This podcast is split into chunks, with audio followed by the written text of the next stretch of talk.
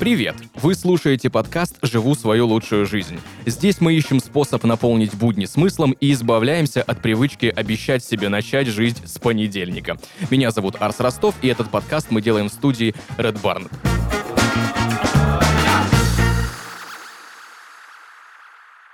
И сегодня в подкасте «Живу свою лучшую жизнь» Юлия Островская, психолог, гештальт-терапевт, семейный терапевт. И поговорим мы сегодня с Юлией о том, как найти свой путь и не терять время. Юля, привет. Привет. Очень рада быть сегодня здесь. Я- Интересная тема, потрясающая просто. Я очень хочу в этой теме разобраться, потому что Мгм. есть у меня огромное количество вопросов к тебе. Во-первых, э, для начала расскажи о себе и как ты стала практикующим психологом. Мгм. Ну, Меня зовут Юля, я практикующий, правда, психолог. Мой путь, он довольно специфический. Не могу сказать, что я прям его как-то очень искала. Мгм. То есть у меня в- высшее психологическое образование, я, это оно первое причем, я пошла после школы учиться на психолога, а потом я какое-то время была замужем и Мгм. в декрете, и в какой-то момент я думаю, а чем бы мне дальше заняться? Мгм. Я вспомнила, что у меня есть диплом, Мгм. посмотрела на него, хотя пыталась э, учиться еще на менеджмент организации, там, заниматься управлением ногтевого салона, в общем. Тут я вспомнила, что у меня есть диплом психолога, а чего бы нет. И дальше я стала развиваться в этой профессии, учиться уже на гештальт-терапевта, проходить разные-разные обучения. И вот стала практикующим психологом. И пока вроде бы все хорошо идет. Хорошо. Гештальт-терапевт. В последнее время довольно часто я слышу это Мгм. словосочетание, это выражение, новый вид, так понимаю. Э, Вообще не новое, это- очень-очень-очень, э, это классический такой, можно сказать, классическое направление Мгм. наравне с психоанализом. Ну, можно так сказать, что гештальт вышел из психоанализа. Там Перлс, основатель гештальт-терапии, сильно обиделся на Фрейда Мгм. и вот создал свое направление. Давай подробнее, чем занимается гештальт-терапевт и что такое гештальт-терапия. Гештальт-терапевт занимается психотерапией, по, по сути, то же самое, как, не знаю, люди приходят ко мне, садятся там напротив на диванчик, я с ними разговариваю, но я не люблю это слово «прорабатываем», про, оно такое, да, какое-то а, за- заюзанное, но прорабатываем, да, я помогаю людям э, там с их проблемами, я просто работаю как психолог, как психотерапевт. Гештальт-терапия, она отличается тем, что ам, очень много про контакт между терапевтом и клиентом, то есть суть в том, что это от- про отношения, то есть а, лечат отношения. То есть мы калечимся в отношениях, и лечат тоже нас отношения. То есть это не просто какая-то, например, есть э, когнитивно-поведенческий подход, да, там Мгм. протоколы, задания, там э, контроль, еще что-то. А гештальт-терапия — это такой процесс, когда мы лечим своими отношениями, такими здоровыми, принимающими. Вот, как-то про это. Хорошо. Поправь меня, если я не прав. Я знаю выражение, все его знают, закрыть гештальт. Мгм. Есть ощущение, что употребляется это выражение в неправильном контексте. Многие говорят закрыть гештальт на какие-то вещи, которые давно хотели сделать, но никак не сделали. Ага. Насколько я помню, закрыть гештальт, вообще слово гештальт, означает э, вещь, которую ты уже никогда не сможешь сделать в силу каких-то факторов из серии пообщаться с умершим родственником, либо сходить на концерт э, группы музыкальной, которая уже давно не существует, грубо говоря, да? То есть, допустим, если у меня есть незакрытый гештальт по концерту Майкла Джексона, это вот правильно. А если у меня не закрытый гештальт по какому-нибудь современному концерту, да, исполнителя, то так не говорить неправильно. Я прав нет, или нет? немножко э, не так. А, Гештальт в переводе с немецкого это такое целостное, это образ, это очень сложно на самом деле прям перевести прямо, но это что-то, вот какое что-то целостное. Что такое, если прям на языке психотерапии закрыть гештальт? Вот мы рождаемся, вот мы живем, вот у нас есть какое-то воспитание от наших родителей. Я сейчас какой-то очень короткий э, пример расскажу. Например, вот маленький мальчик, ему три года, он упал, ему больно, он плачет, и тут мама на него начинает кричать. И как-то его эмоции в этом смысле, они, ну, не очень поддерживаются, Мгм. да. И вот тогда вот эти гештальты, они, ну, как будто э, сохраняются. Дело в том, что в гештальте есть такой процесс. То есть, да, что такое гештальт закрыт? Когда цикл закрыт, что-то Мгм. возникает, мы проживаем, получаем поддержку, отпускаем. Также мы, когда говорим про гештальт, мы говорим про, как, про какой-то травматический опыт, когда он не был поддержан, когда, ну, как будто бы те эмоции, которые были, они не соответствуют истине. И тогда мы в терапии к этому обращаемся и как будто бы вот закрываем это все. Мы проживаем этот процесс, ну, Мгм. так, как он должен быть. Вот так. Хорошо, теперь стало сильно понятнее. Понятнее? Спасибо тебе большое. Смотри, Юль, ты говорила про то, как у тебя получилось найти свое призвание, Мгм. что вот, а почему бы нет? А почему бы нет, да, Да. на самом То есть деле? очень просто и попробовать легко. всегда можно. Мгм. Вообще, попробовать всегда можно. И, и все, если бы мне не понравилось, не получилось бы, не пошло, я бы точно не стала этим заниматься. Есть же другие примеры, когда человек ищет годами. Он говорит, я вот хочу заниматься этим. Потом нет, я попробовал этим заниматься, не хочу. Возможно, этим. Возможно, просто человек работает на нелюбимой работе и думает, ну вот что, что, что, что мое, в чем я хорош, где я буду лучшим. Как найти свое призвание в принципе? Возможно, возможно, есть какая-то методология, возможно, есть какие-то советы, как можно с делом своей жизни определиться. Расскажи, пожалуйста. Ну, э, мне кажется, что это, с одной стороны, очень сложно, вот то, как ты это говоришь, что люди ищут. А с другой стороны, ну, довольно просто. Есть такое понятие, опять-таки, у наших гештальт-терапевтов, вот интерес. Интерес рождается, э, когда есть интерес к чему-то, такой живой. Рождается очень много он такого возбуждения. Я сейчас говорю не о сексуальном, конечно же, возбуждении, а вот возбуждение, как накапливается энергия, что, чтобы это делать. Но вот тут интересный момент, да, когда мы говорим, что такое мой интерес. И вот этот истинный свой интерес, на самом деле, он часто бывает, знаешь, так под ворохом каких-то зам- замысленных одеял, из установок, из задач, из, из долженствования, из того, какой я буду хороший, какой я буду плохой, а Мгм. буду ли я успешный. В общем, очень-очень много вот захламляет этот какой-то свой истинный интерес. И опять-таки задача, ну, на самом деле, хоть я могу тебе сказать, что очень много ко мне людей приходят, которые так и говорят. Я живу не свою жизнь, я не знаю, как найти. И тогда вот этот голос, да, какой-то тоненький внутри, он еле слышен, Мгм. истинный твой.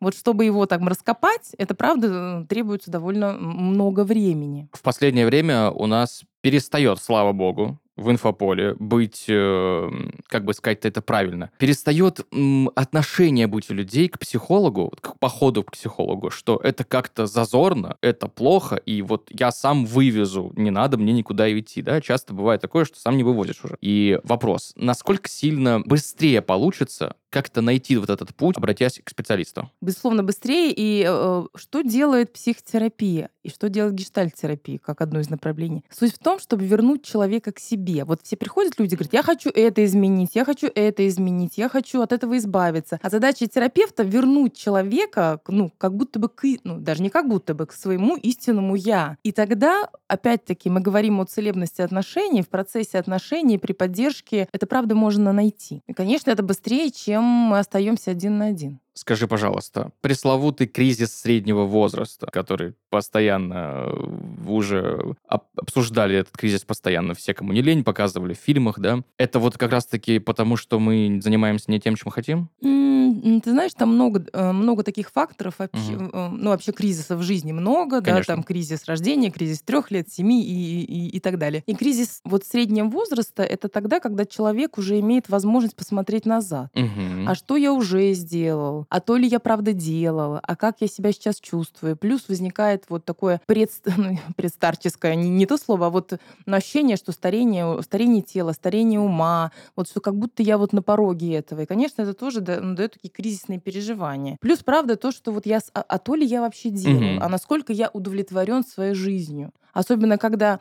Почему этот кризис возникает? Как будто уже все многое сделано. Карьера есть, дети выросли, и чего дальше? А где я? Чего я все это время делал? И такой человек, да, смотрит э, там на себя и думает, о, мгм, интересно, а где же я вообще в этом всем? И вот Мгм. возникает этот кризис среднего возраста. Хорошо. Э, Мы говорили с тобой буквально недавно про внутренний голос, который вот где-то там... ну, вот это такая моя метафора, да, Да-да-да. такая персональная. Мгм. А, я к чему? Мы сейчас живем в век какого-то информационного изобилия. И очень много информации реально лишней. Ну, реально лишней. Как отличить вот в этом всем огромном инфопотоке именно важное для нас в первую очередь от совсем неважного?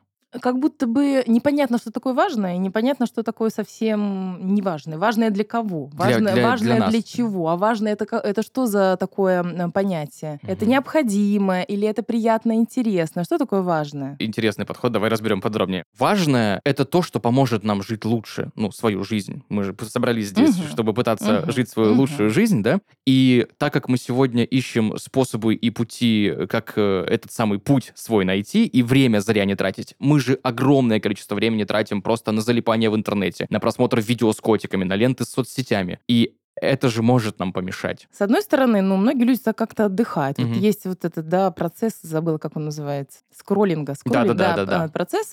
Это такое что-то типа навязчивых э, движений. Я на самом деле за собой недавно заметила, я сидела там, общалась с молодым человеком, он говорит, что ты все время в телефоне, как будто ты не здесь. А я вот понимаю, что мне там ничего не надо, я просто вот Мгм. это просто какое-то такое меха- Механическое механическое действие, да. абсолютно действие, да. Ну а правда про видео с котиками, ну есть такая теория, что люди, ну как будто в своей реальности им сложновато. И тогда легче быть в виртуальной реальности, там ты такой интересный, там можно что-то себя показать, на других посмотреть. А вот обратиться к себе и заглянуть внутрь себя, ну бывает, правда, страшновато. Многим Мгм. людям. А прокрастинация, которая, которую все уже тоже распиарили огромное количество лет, как от нее избавиться? Когда я работаю с прокрастинацией, я так предлагаю, говорю, просто вот не делайте ничего, вот просто не делайте. Нужно эм, для этого дать время себе, ну, по- прокрастинировать, скажем так. Какой-то момент, ну, еще прокрастинация связана со скукой. Это такое место между, как говорят гештальтерапевт, когда одна потребность вызрела и закрылась, Мгм. а вторая еще, ну, не появилась. Вот такая маленькая пустота, которая нужна, чтобы обнаружить в себе энергию этого действия. Ну, смотрите, человек э, несет ответственность все-таки, я надеюсь, да, за свою жизнь. Иногда прокрастинация это такой способ, ну, например, нужно какую-то работу, да, сдать, ну, серьезную. И вот человек прокрастинирует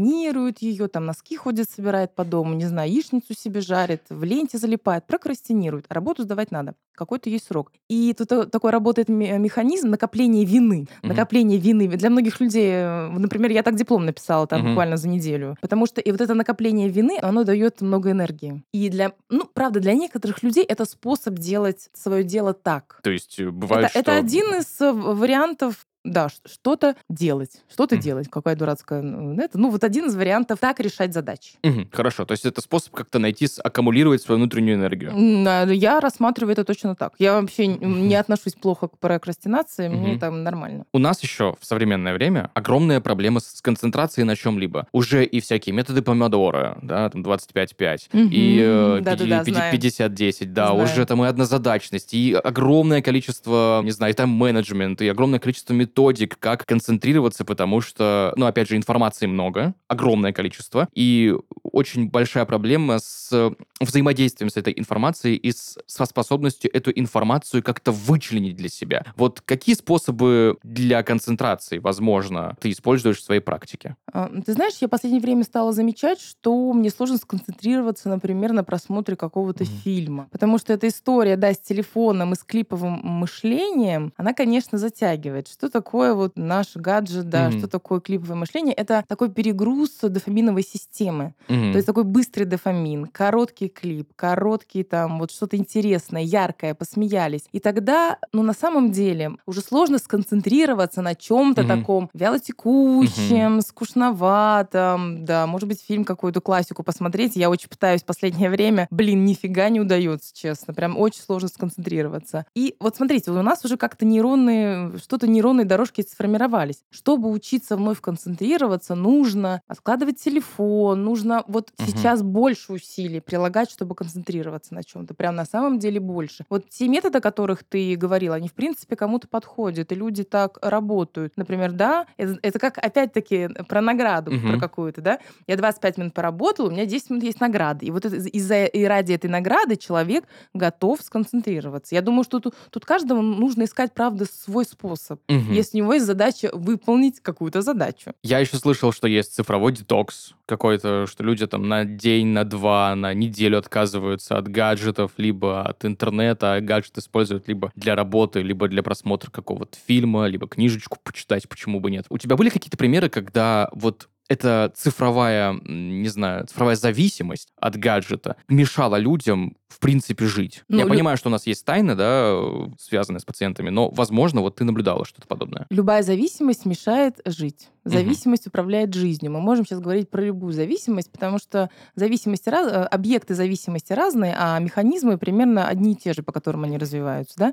То есть зависимость мешает, конечно, жить. И Если в компании людей вам сложно быть в этом месте, да, или, или за семейным ужином вас- вам сложно быть в этом месте, вы все время отвлечены на телефон, телефон, вот бы сейчас моя мама, конечно, это услышала, да, э, то э, я думаю, что это правда может быть проблема, потому что это, как у нас говорят у гештальтерапевтов, это такой уход от контакта, уход от живого общения.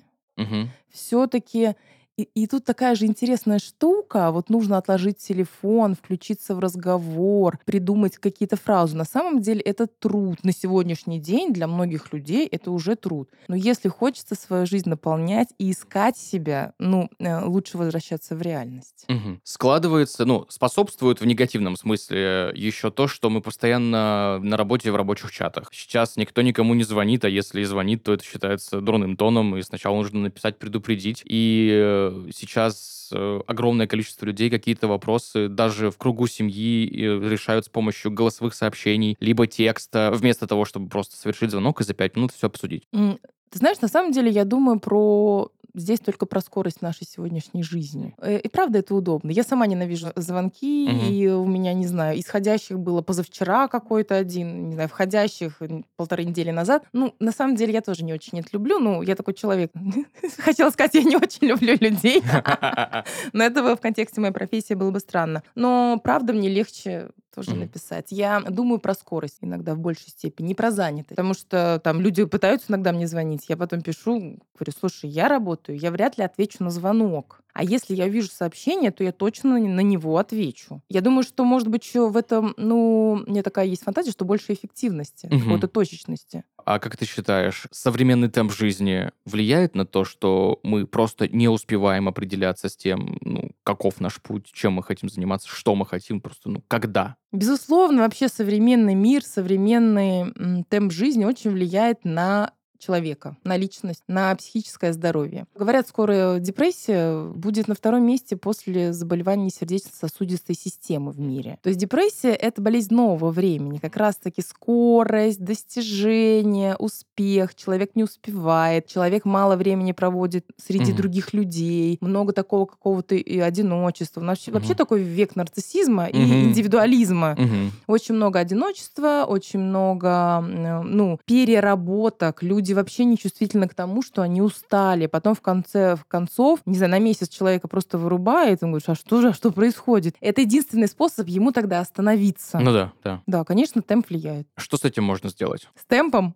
Да, ну применительно вот просто человеку. Возможно, есть какие-то у тебя лайфхаки и способы, как ты вот этот темп можешь снизить. Это у нас э, такая шутка есть. Mm. Сейчас уже много там снято роликов на эту тему. Это про перфекционизм, mm-hmm. да, когда психолог говорит, говорит клиент, слушай, тебе нужно отдохнуть, угу. там режим сна и отдыха, угу. режим питания, какая-то физическая активность. Он говорит, а кто же работать будет? Работать-то будет кто, когда я буду отдыхать? У людей очень много страха возникает и тревоги, когда они останавливаются. Вот угу. на удивление. Они привыкли уже так жить, достигать, ну, при этом не чувствительны к своему телу, что оно болит, что как-то, правда, устал. И, ну, нет никаких лайфхаков. Ну, кроме того, что я скажу, прислушивайтесь к себе и э, нормализуйте свой сон, потому что даже если мы будем говорить о депрессии, вообще первое, что спрашивают психиатры, как вы спите, как вы едите, как вообще устроен ваш день, ваш режим дня, как он соблюдается. Потому что, ну да, вот это прикол, я сплю по три часа, мне вообще нормально, все хорошо, потом я все успеваю. На самом деле это отвратительное отношение к своему организму, потому что есть такое понятие, как первичные потребности. У нас mm-hmm. есть потребность там в хорошей пище,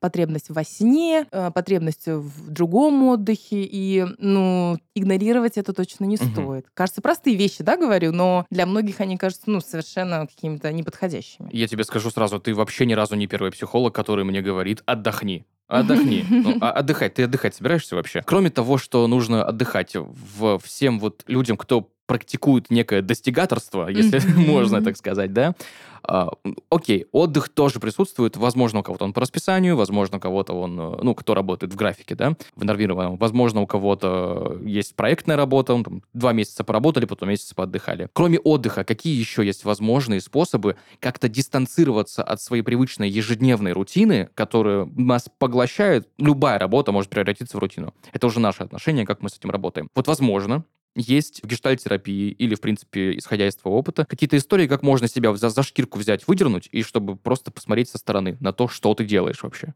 Ну, на самом деле, я точно знаю, что это довольно сложный такой процесс. Остановиться, посмотреть на себя со стороны. Часто люди начинают это делать, когда припекло. Вот когда уже все, когда либо они приходят к какому-то там своему финансовому потолку, когда у них э, развивается депрессия, когда у них начинаются проблемы в отношениях. Вот тогда только люди способны, это когда как кризис среднего возраста бахнуло, и тогда я как-то пытаюсь посмотреть на себя. И, ну, нет таких лайфхаков. В общем, пока не припечет, ну, а что делать? Никто не поможет, никто не будет останавливать, никто не будет говорить, так, закрывай ноутбук, убирай телефон, потому что мы все взрослые люди.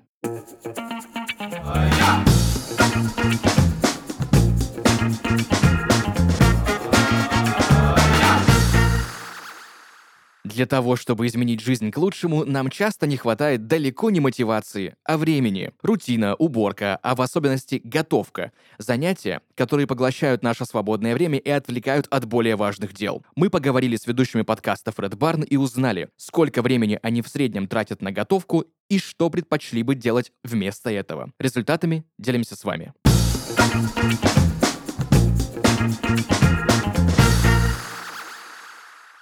Привет! Меня зовут Диана, и я ведущая подкаста из 13 в 30.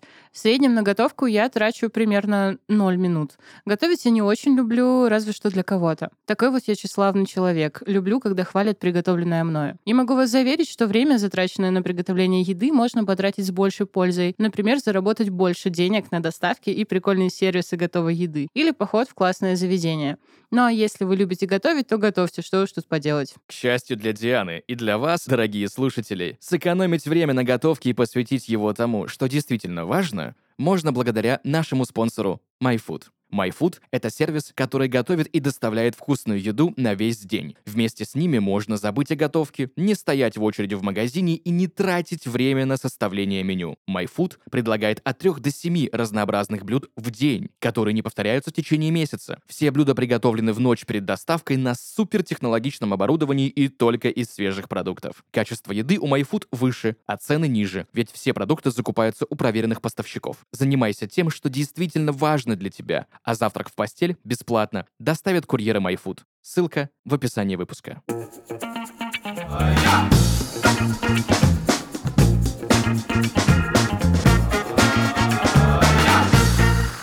Юля, ты согласишься со мной, что, в принципе, огромное количество людей сейчас в современное время в разном возрасте меняют профессию? Возраст важен? Я считаю, что нет, что возраст не важен. Я знаю своих коллег, которые были инженерами, были бухгалтерами, работали где-то там на заводах, а потом они пошли. Интерес, знаешь, какой там путь есть прихода в психотерапию? Они идут на психотерапию, ну, сами как клиенты, и потом это их так увлекает, что они идут учиться. Угу. Со мной была э, женщина, она учитель английского языка, ей было 65 лет. Мы учились вместе. Ого. Представляешь? Да. Вот. И я точно считаю, что не имеет значения возраст, имеет значение интерес, возбуждение и энергия, которую в эту сторону может направляться. Я еще слышал такое мнение от некоторых людей, что вот есть годы важные, а есть вот годы особо неважные. Почему они не правы? Какие годы важные, а какие неважные? Не, ну, не кто-то знаю. по-разному говорит. Вот сейчас говорит, что вот мне вот важны, там, вот, вот сейчас мои молодые годы, кто-то говорит, нет, вот мне нужно, мне важно, что будет после 40, сейчас я просто работаю вот на то, что будет потом. Вот это пресловутое откладывание. Синдром черт отложенной возьми, отложенной жизни, жизни, это называется, да. да, синдром отложенной жизни или избегание ее. Для меня это прям вот равно угу. избеганию жизни. Деление на важное, неважное. Ну, мы гештальтерапевты, конечно, такие расслабленные в этом плане вообще. То есть, ну, какой это имеет смысл? Какой смысл имеет гонка, если удовольствия от жизни нет? Для меня основной маркер, что ты живешь свою жизнь, что в ней есть удовольствие от того, что ты делаешь. Конечно, там есть сложности, конечно, нужно их переступать, с ними справляться. Но есть такое общее состояние, что, блин, ну, мне нравится моя жизнь, она классная mm. сейчас. Вот для меня это основной такой маркер. А если, да, до 40 лет бежать, и потом вот есть такой вариант, оглянулся, а чего там, а как я прожил, а зачем мне все это надо? Ведь даже в фильмах часто показывается, да, какой-то богатый человек mm-hmm. достиг чего-то, а потом думает, а я вообще это мне было надо? Mm-hmm. Это кому было надо? Mm-hmm. Это мне было надо? Или я до сих пор что-то делаю, чтобы доказать что-то, например, своему отцу? Люди в 40 лет оглядываются и думают об этом. Это вот для меня прям драма. Я очень часто слышу в психологии мнение, что огромное количество проблем в нашей взрослой жизни, если как бы не все, идут из детства. Все практически.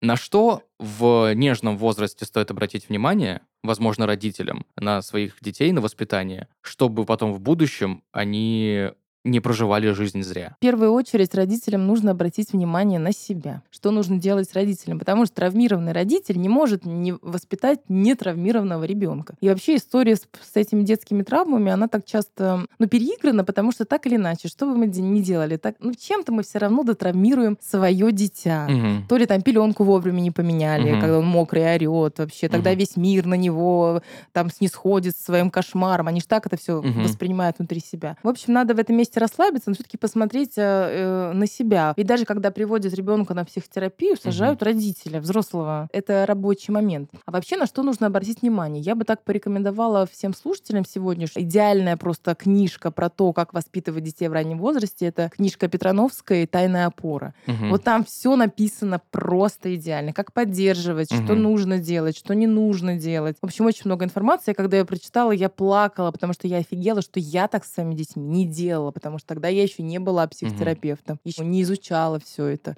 Очень много грусти вызвала мне эта книжка, но она очень крутая, правда. Спасибо большое, что поделилась советом. Надо будет обязательно книжечку эту прочитать. Да, и всем, всем, всем его рекомендую. Всем, кто собирается стать родителями, всем, кто уже взрослый. Мгм. Ну, очень универсальная вещь. Мы говорили про синдром отложенной жизни. Есть еще один ужасный синдром, называется синдром самозванца. Мгм. Мгм. Я так понимаю, они часто идут рука об руку. А, возможно, я в этом разрезе ну, так не думала, но, возможно, да, правда. Что такое синдром самозванца?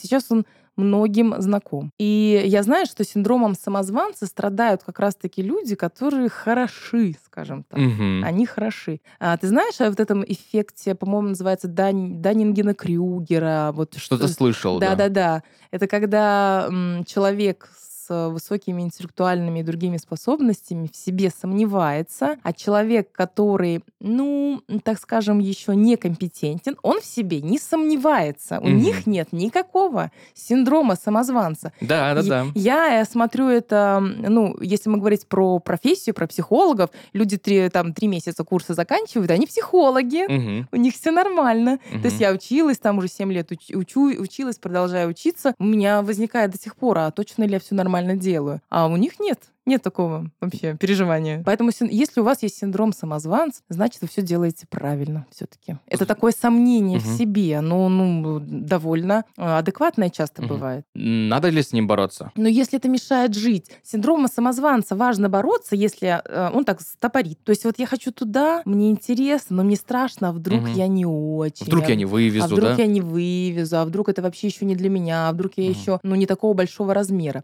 Я хочу всем сказать, друзья, вот там, где вам страшно, это вот маркер, да, такой. Потому что за страхом, страх сам по себе энергетически такое энергети- энергичное переживание, и под ним часто много как раз-таки возбуждения и интереса. По поводу интереса. Есть ли какие-то работающие практики, которые позволяют не тратить нам время зря? Обожаю вопросы про практики. А, хорошо, методы, И способы. про способ.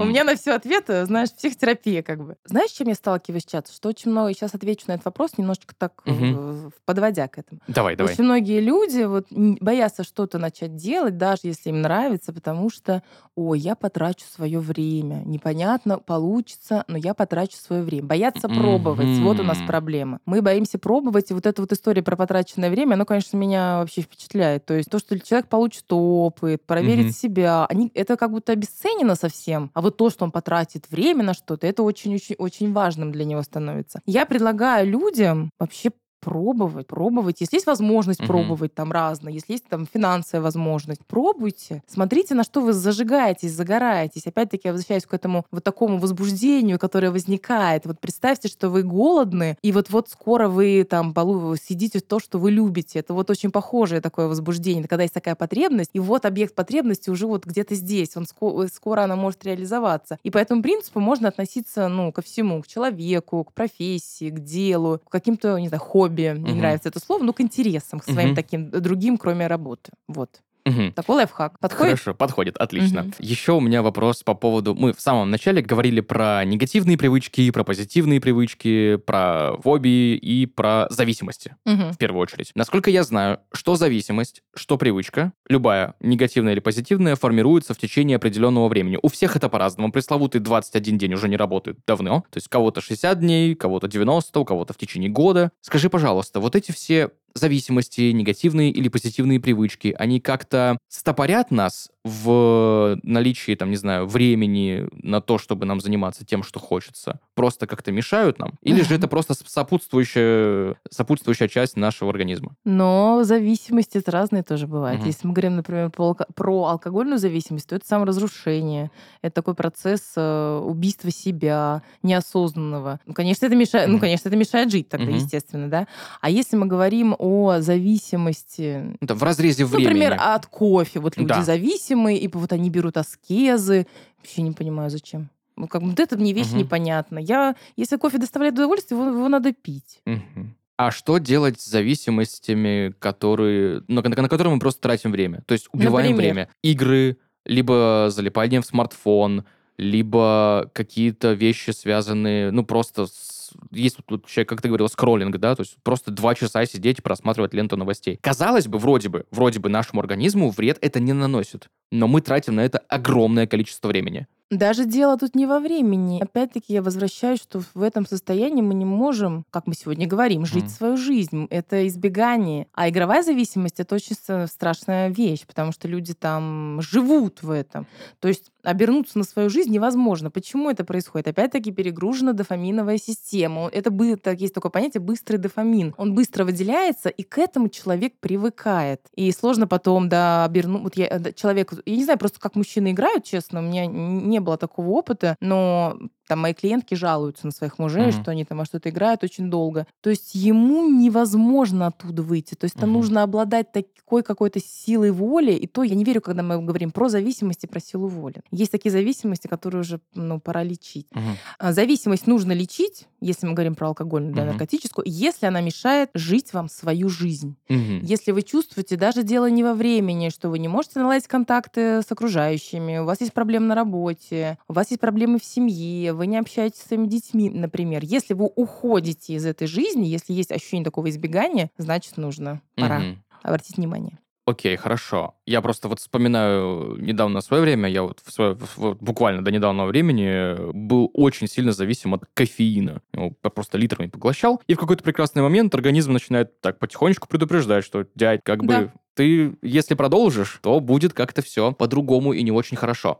С одной стороны, нам страшно избавляться от какого-то нашего навы- привычного навыка, потому что, ну, это же наша жизнь, это же мой ритуал. Я же привык вот с утра проснулся, чашечка Мгм, кофе, мгм. А еще у кого-то сигаретка. у кого-то, да, М, да. мгм. В- Ну, естественно, ритуалы с начала студенческих времен. Да. И как от этого отказаться? С другой стороны, когда ты от этого отказываешься, потом спустя какое-то время возвращаешься к привычному и смотришь и так, а почему я получал такой кайф от этого? А почему? Почему? Почему люди получают кайф от вещей, которые на самом деле кайф не приносят? Ну, во-первых, люди получают кайф от ритуалов. Ритуалы, даже не то, что кайф, ритуалы это успокаивает. Ритуалы создают ощущение контроля своей жизни. Мгм. Ритуалы, они такие понятные. Это, это правда вот успокаивает. Вот Мгм. это важно, знать про ритуалы. А если мы будем брать кофеин, ну, человек получает удовольствие от кофеина, потом Мгм. он, ему сигнализирует организм, потом он ему сильнее сигнализирует, потом он идет к врачу, и врач говорит, кофеин вас убивает. И здесь у человека есть выбор. Мгм. Мгм. Мгм. Дальше себя продолжать убивать или все-таки, ну, это вот я говорю не про ограничения, а посмотреть это как на заботу о себе. Мгм. Либо я себя буду продолжать убивать, либо я начну заботиться все-таки о себе, потому что кофеин меня убивает. собственно, некоторые люди, э, чтобы как-то отойти от рутины, да, которая нам мешает часто жить свою лучшую жизнь, начинают увлекаться либо экстремальными видами спорта, либо просто вот там, не знаю, пойти прыгнуть с парашютом, либо с тарзанки. Это помогает? А это надо у них спросить. Если помогает, то хорошо. Мгм. Я вот э, как бы в этом плане Мгм. много к чему так отношусь. Там люди медитациями занимают, Мгм. на ретриты ездят, аскезу какую-то соблюдают. Мгм. Если это им помогает, дает какое-то облегчение, и их жизнь становится, ну, проживание жизни становится более полным, Мгм. хорошо. Нужно найти именно то, что тебя вдохновляет, Вдохновляет, что да, тебе удовольствие вдохновляет. какое-то дает. Вот люди, я знаю, почему-то мне сейчас в голову приходит там какой-то регаты.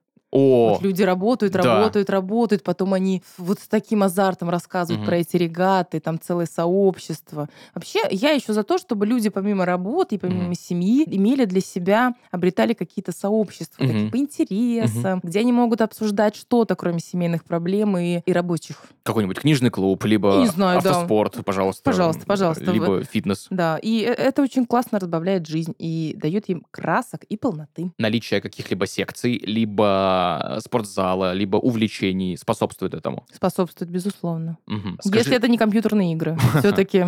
сообщество компьютерных игр ты считаешь, что нет? Ну, я точно знаю, у меня недавно был такой случай, что люди могут там как-то знакомиться. Да, Да, да, да. я да, просто конечно. этого раньше, я очень далека от компьютерных игр, но сейчас такая Мгм. ситуация, что люди как-то по сети, да, играют Мгм. вместе.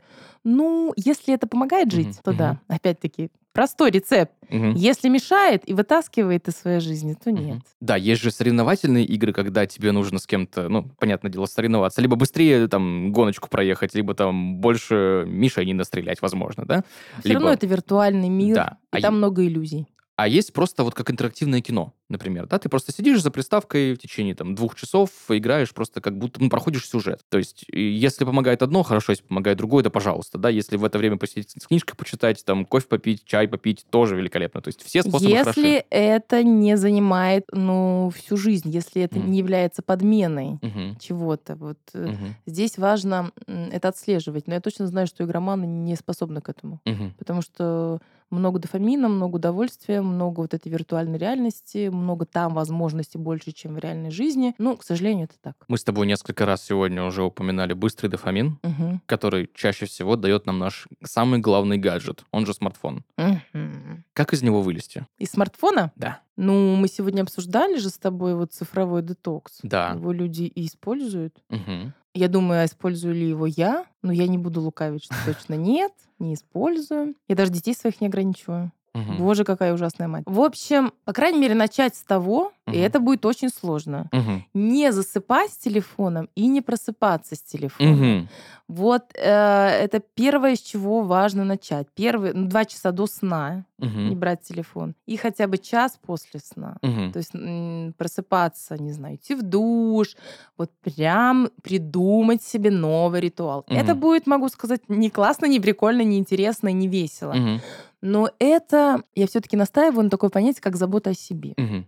Это забота о себе, это отвлечение от этого быстрого дофамина. Дофаминную систему очень Мгм. сложно перестроить Мгм. быстро. Это нужно потрудиться. Мгм. Нужно потрудиться, нужно ослабить. А, хорошо. Естественно, когда мы говорим про два часа без гаджета до сна, без телефона, Это и час минимум, после, да. Это без любого гаджета, то есть и телефон, и планшет, а то будем сейчас с собой договариваться, да? Коне- И сериалы. Телевизор туда же нет, да, книжечку почитать можно. Либо- можно, да. можно почитать книжку, а можно самое, самое сложное это остаться наедине с Мгм. собой. Мгм. Вообще, очень многим людям это невыносимо. Мгм. Вот мы говорим сегодня о прислушивании к своему голосу, но людям это невыносимо. Они сейчас слышат там просто пустоту. Мгм. Много такую пустоту, дырку, одиночество. И Мгм. скорее, скорее, скорее, скорее мы Наполнить. убегаем да, в вир- в виртуальную реальность, чтобы это наполнить.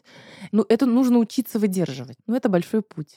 Это непросто. Подытожить очень хочется, но Мгм. мне кажется, мы вечно можем с тобой на эту тему говорить. Знаешь, наверное, в завершении, Юль, я бы хотела у тебя попросить не то чтобы главный совет, не то чтобы какую-то, знаешь, нет какой-то волшебной фразы, которая вот и переключит нас. Но, возможно, возможно, есть какое-то какое-то действие очень простое, которое может запустить этот процесс, вот начать. Тут же, как, знаешь, есть расхожая фраза в интернете, да тут главное начать. Вот, Мгм. возможно, возможно, Главное есть что-то, да, что поможет нам сделать какой-то первый шаг к тому, чтобы тратить свое время на свою более лучшую жизнь, на то, что нам именно больше нравится и то, что нам больше хочется. Ну, во-первых, нужно задаться вопросом, нравится ли мне вообще моя жизнь? Сколько в ней удовольствия и сколько в ней долженствований? Это нужно взвесить. Тут же интересно, если у человека есть по этому поводу дискомфорт. Вот Мгм. хотя бы надо дискомфорт свой проверить. Если вам дискомфортно, если вам не нравится своя жизнь, вот она Мгм. прям не нравится, то важно обратить на нее внимание и так Мгм. чекнуть, как это, да, Мгм. есть такое понятие чекнуть, проверить, Мгм. а все ли на месте, а все ли в порядке, а где есть пробо- э, пробоины. Мгм. А еще есть такую прекрасную практику, единственную, которую я знаю, потому что мы ее делаем, называется колесо баланса. Очень многие, Мгм. наверное, про нее знают. Мгм. И так посмотреть, расчертить все эти сферы, и посмотреть, вот здесь я удовлетворен на столько-то, здесь на двоечку, здесь на десяточку. И, ну, это способ, правда, проверить, потому что это дает такую визуальную картинку человеку, а чего с ним внутри происходит. И так хотя бы можно со стороны посмотреть, ой, у меня там в сфере отношений двоечка, а чего Мгм. так? Погрустить можно по этому поводу. Мгм. Ну, запустить этот процесс нового Мгм. гештальта. Почему бы нет, в принципе? Почему бы и нет? Супер, спасибо тебе большое. Сегодня в гостях в подкасте «Живу свою лучшую жизнь» Юлия Островская, психолог, гештальт-терапевт, семейный терапевт. Поговорили о том, как найти свой путь и не терять время. Юлия, спасибо тебе большое. Спасибо тебе за приглашение. Друзья, услышимся с вами в следующих выпусках. Пока-пока. И маленькие ритуалы. Делайте их, да, Юль? Да, делайте ритуалы, идите в свой страх и пробуйте. Супер. Спасибо. Пока.